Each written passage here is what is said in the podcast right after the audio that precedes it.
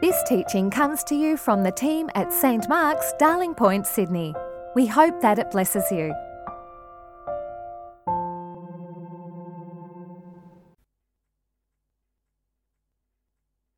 Good morning.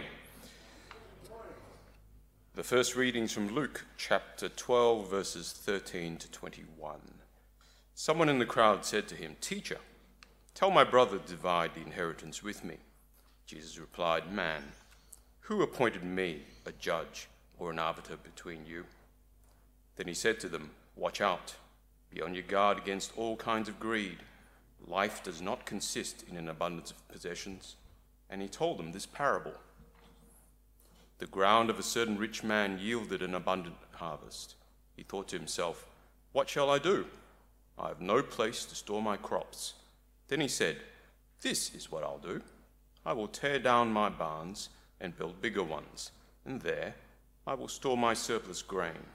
And I'll say to myself, You have plenty of grain laid up for many years. Take life easy, eat, drink, and be merry. But God said to him, You fool, this very night your life will be demanded from you. Then who will get what you have prepared for yourself? This is how it will be with whoever stores up things for themselves but is not rich toward God. Hear the word of the Lord. The second reading today comes from the book of Daniel, chapter 4, the whole of the chapter. King Nebuchadnezzar, to the nations and peoples of every language who live in all the earth, may you prosper greatly. It is my pleasure to tell you about the miraculous signs and wonders that the Most High God has performed for me. How great are his signs, how mighty his wonders. His kingdom is an eternal kingdom, his dominion endures from generation to generation. I, Nebuchadnezzar, was at home in my palace, contented and prosperous. I had a dream that made me afraid. As I was lying in bed, the images and visions that passed through my mind terrified me.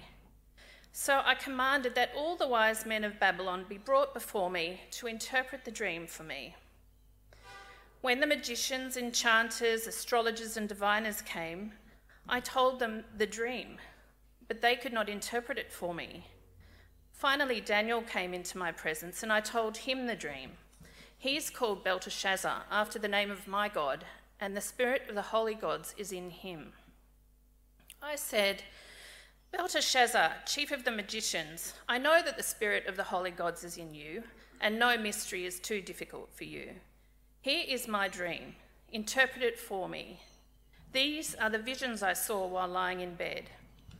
I looked, and there before me stood a tree in the middle of the land. Its height was enormous. The tree grew large and strong, and its top touched the sky. It was visible to the ends of the earth. Its leaves were beautiful, its fruit abundant, and on it was food for all. Under it, the wild animals found shelter, and the birds lived in its branches. From it, every creature was fed.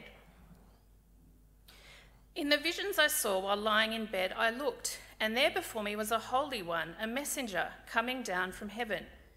He called in a loud voice Cut down the tree and trim off its branches, strip off its leaves and scatter its fruit. Let the animals flee from under it and the birds from its branches. But let the stump and its roots, bound with iron and bronze, remain in the ground, in the grass of the field. Let him be drenched with the dew of heaven, and let him live with the animals among the plants of the earth. Let his mind be changed from that of a man, and let him be given the mind of an animal, till seven times pass by for him. The decision is announced by messengers. The holy ones declare the verdict, so that the living may know that the Most High is sovereign over all kingdoms on earth, and gives them to anyone he wishes, and sets over them the lowliest of people. This is the dream that I, King Nebuchadnezzar, had. Now, Belteshazzar, tell me what it means, for none of the wise men in my kingdom can interpret it for me. But you can, because the spirit of the holy gods is in you. Then Daniel, also called Belteshazzar, was greatly perplexed for a time, and his thoughts terrified him. So the king said, Belteshazzar, do not let the dream or its meaning alarm you. Belteshazzar answered, My lord, if only the dream applied to your enemies and its meaning to your adversaries. The tree you saw, which grew large and strong, with its top touching the sky, visible to the whole earth, with beautiful leaves and abundant fruit, with food for all, giving shelter to the wild birds, and having nesting places in its branches for the birds. Your Majesty, you are that tree. You have become great and strong. Your greatness has grown until it reaches the sky, and your dominion extends to distant parts of the earth. Your Majesty saw a holy one, a messenger, coming down from heaven and saying, Cut down the tree and destroy it, but leave the stump bound with iron and bronze in the grass of the field, while its roots remain in the ground. Let him be drenched with the dew of heaven. Let him live with the wild animals until seven times pass by for him. This is the interpretation, Your Majesty, and this is the decree the Most High has issued against my lord the king. You will be driven away from people and will live with the wild animals. You will eat grass like the ox and be drenched with the dew of heaven. Seven times will pass by for you until you acknowledge that the Most High is sovereign over all kingdoms on earth and gives them to anyone he wishes.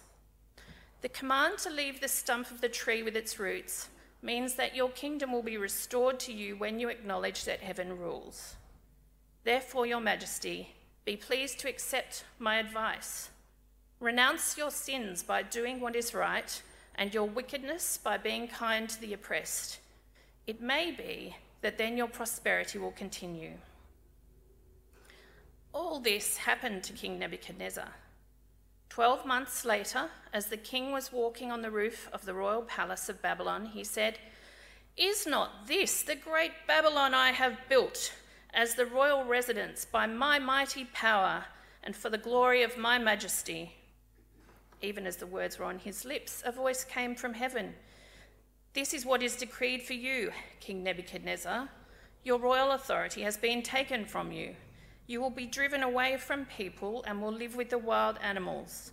You will eat grass like the ox Seven times will pass by for you until you acknowledge that the Most High is sovereign over all kingdoms on earth and gives them to anyone he wishes. Immediately, what had been said about Nebuchadnezzar was fulfilled. He was driven away from people and ate grass like the ox. His body was drenched with the dew of heaven until his hair grew like the feathers of an eagle and his nails like the claws of a bird. At the end of that time, I, Nebuchadnezzar, raised my eyes toward heaven, and my sanity was restored. Then I praised the Most High. I honoured and glorified him who lives forever. His dominion is an eternal dominion. His kingdom endures from generation to generation. All the peoples of the earth are regarded as nothing. He does as he pleases with the powers of heaven and the peoples of the earth. No one can hold back his hand or say to him, What have you done? At the same time that my sanity was restored, my honour and splendour were returned to me for the glory of my kingdom. My advisers and nobles sought me out, and I was restored to my throne and became even greater than before. Now I, Nebuchadnezzar, praise and exalt and glorify the King of heaven, because everything he does is right and all his ways are just. And those who walk in pride, he is able to humble. Hear the word of the Lord. Give us grace, O Lord, not only to hear your word with our ears, but also to receive it into our hearts and to show it forth in our lives for the glory of your great name. Amen. As you uh, take your seat, do ask you to grab the, um, I, I hope you've received this outline with uh, the work of William Blake on it. Some, some of you will recognise. Uh, we'll come to that in a minute.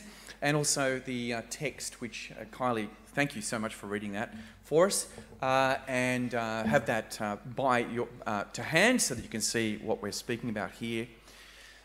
You'll notice that over the last few weeks we've been reading the story of Nebuchadnezzar, and we've got another one of the stories about Nebuchadnezzar here. We know him, we've been introduced to him as the king of Babylon, the mighty empire in his time, 6th century BC.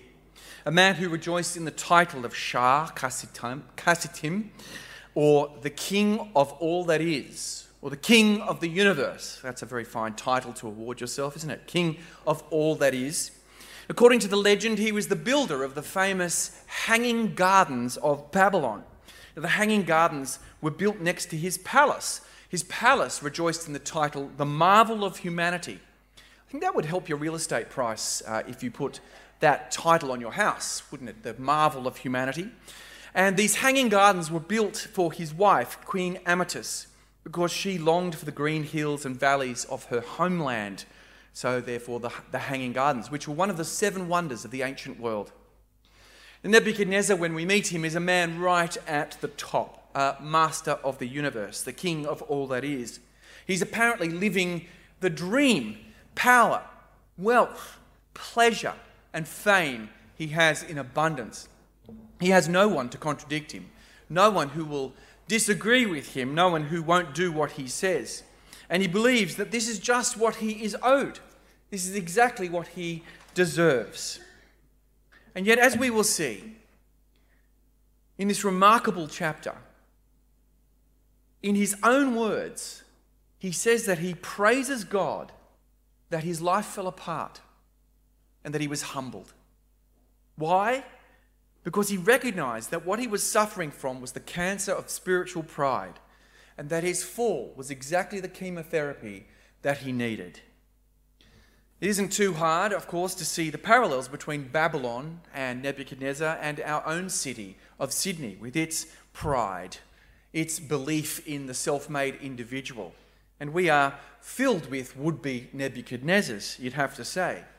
We live in a city of dreams, a city of Luxe Listings, a city of aspirations and self congratulation. We believe that our place in the social order, especially this side of South Dowling Street and this side of the harbour, is simply what we deserve for our talent and hard work. We've worked to get here. That's why we're here. Could it be, though, that we too are suffering from the same spiritual pride that Nebuchadnezzar was? With respect, I think very much that we are. And today we'll see how this pride is stealing our joy and defacing our humanity. And we will discover, as Nebuchadnezzar did, the secret of true humility. So, as we turn to our story to today and look at this text, we find once again that the king, who of all people should sleep soundly, is troubled by bad dreams. This is a bit of a pattern for Nebuchadnezzar. This is the third story where there is some kind of dream for Nebuchadnezzar. And our chapter takes the form of a royal letter to the nations of the earth. Nebuchadnezzar, from Nebuchadnezzar himself, declaring what exactly has happened to him.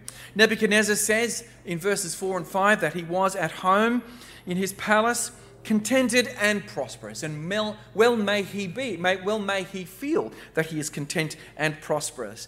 But he has had a dream which has changed all that. And now he is deeply afraid. His contentment has evaporated, and his feeling of security in his wealth and his achievements has gone. Well, what was this dream, this, this powerful dream? It was a dream of a mighty tree, beautiful and fruitful, a shelter to all the creatures of the earth, an extraordinary, vast tree. But then, an angelic messenger prophesies that the tree will be cut down to a stump. We see that in verses 13 to 14. This messenger cries out in a loud voice Cut down the tree and trim off its branches, strip off its leaves and scatter its fruit. Let the animals flee from under it and the birds from its branches. Let the stump and its roots be bound with iron and bronze and remain in the ground in the grass of the field. And then that will happen, of course, for seven. He says for seven, seven times. Maybe that's seven seasons or seven months or years.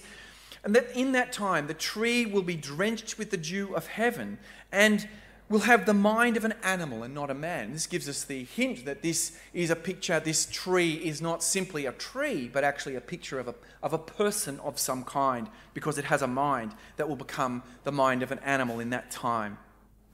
And Nebuchadnezzar, it just so happens he's got a very skilled dream interpreter in his entourage, and that is the man Daniel. So he calls on Daniel to interpret the dream, since none of his astrologers can or will do it. And in verse 22, he tells Nebuchadnezzar what Nebuchadnezzar might have suspected and what the astrologers might have suspected but were too gutless to say. Daniel says, Your Majesty, you are that tree. You stand mighty and tall. You encompass all that you see. And your empire provides safety and provisions for all the people that you rule. But the Lord is coming to show you what you don't as yet understand. What you have and what you are belongs to him. So Daniel says to the king in verse 27 Your Majesty, be pleased to accept my advice. Renounce your sins by doing what is right, and your wickedness by being kind to the oppressed. It's amazing to see how Nebuchadnezzar is so easily upset by a dream, the king of all that is. But it's useful for us to consider his example. For he is one of the few people in human history who's ever stood on the absolute summit of human achievement. There are very few people, maybe, maybe a hundred in all of human history, who can say that they had as much power, influence, and affluence as King Nebuchadnezzar. So he can see what the view is like from what we think is the top of the pile. And what he shows us is that no matter how successful in, you are in life, it is never enough. You can never have enough to make yourself feel truly secure and contented. You may have had, you may have moments where you feel like you are untouchable, but you can only have that by shutting out the reality of your vulnerability. It only takes a visit to the doctor to change everything, doesn't it? If you're lucky, God will send you Daniels in your life or Daniel moments to remind you you aren't all you think you are. Acknowledge then that heaven rules. Renounce your sins by doing what is right and your wickedness by being kind to the oppressed. Do it while you still have time. For if you don't, well, we'll see what happened to Nebuchadnezzar. He did not heed the, heed the warning, and 12 months went by, and then there he was walking on the king on the roof of his palace, uh, that extraordinary abode, not exactly a humble abode, uh, surveying all his achievements, feeling quite pleased with himself. And he says to himself, we see it in verse 30 Is this not the great Babylon I have built as the royal residence? By my mighty power and for the glory of my majesty, not just my palace, but indeed the whole city, the hanging gardens, the gates, the ziggurats, the temples, the whole shebang. It belongs to me. It is a reflection of my glory. It gleams radiant with my power, with my exaltation, with my success. Is this not a symbol of all I have done since I made it and I rule it? This is how it should be, he says. It is right that all this has become mine, since I made it and I rule it. Now, I should hasten to say here that not all pride is bad. There is a good form of pride. I think it is right for us to rejoice in what God has made us to be and in what God has given us. It's right to rejoice in the successes of others, to be proud of them. But the form of pride that grips Nebuchadnezzar here and grips us is poison. It's when you look at your life and say, Yes, this is what I did. I am who I am because I've worked harder and better than other people, or because I'm just better. I deserve to live here in the front, front seats of Australia's dress circle because of who I am. Pride says, I deserve. I am owed. This is my due. The thing is, this belief that I am owed will rob you of your joy and will leave you unsatisfied and afraid. Because if everything I have is what I deserve, then what is special about it? If everything I have is just what should naturally come to me, then how can I be excited about having it? It is simply my due. It is simply what should be. It is simply expected and not special. With pride, nothing is a blessing. Everything I have is my entitlement. And with pride, nothing is ever enough. The human soul is insatiable. We can never really have enough to match our sense of deserving, nor can we ever have enough to feel utterly safe. There's always more we need to feel safe, to feel utterly secure. There's always more we need to feel, we think, utterly satisfied for life. For deep down, we know how tenuous our connection is to the things in which we have pride. This was Nebuchadnezzar, after, after all, a little dream, and it's all unmasked. The sham is up. He sees just how vulnerable he is. We imagine we have control, but we are not masters of the universe. The pandemic has taught us that, surely.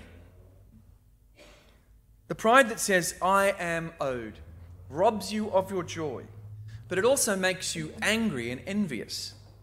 If you don't have what you feel entitled to, you will feel ever resentful. You will feel robbed. You will feel as if the universe has conspired against you. You will see others who have what you don't have, and you will say that they don't deserve it, and you do. Theodore Roosevelt, a former president of the United States, once said, These are wise words. I don't think he was particularly religious as a man, but he said, Comparison is the thief of joy. How true a word that is. We never feel more devastated than someone we don't like or we think doesn't deserve succeeds. What an awful thought.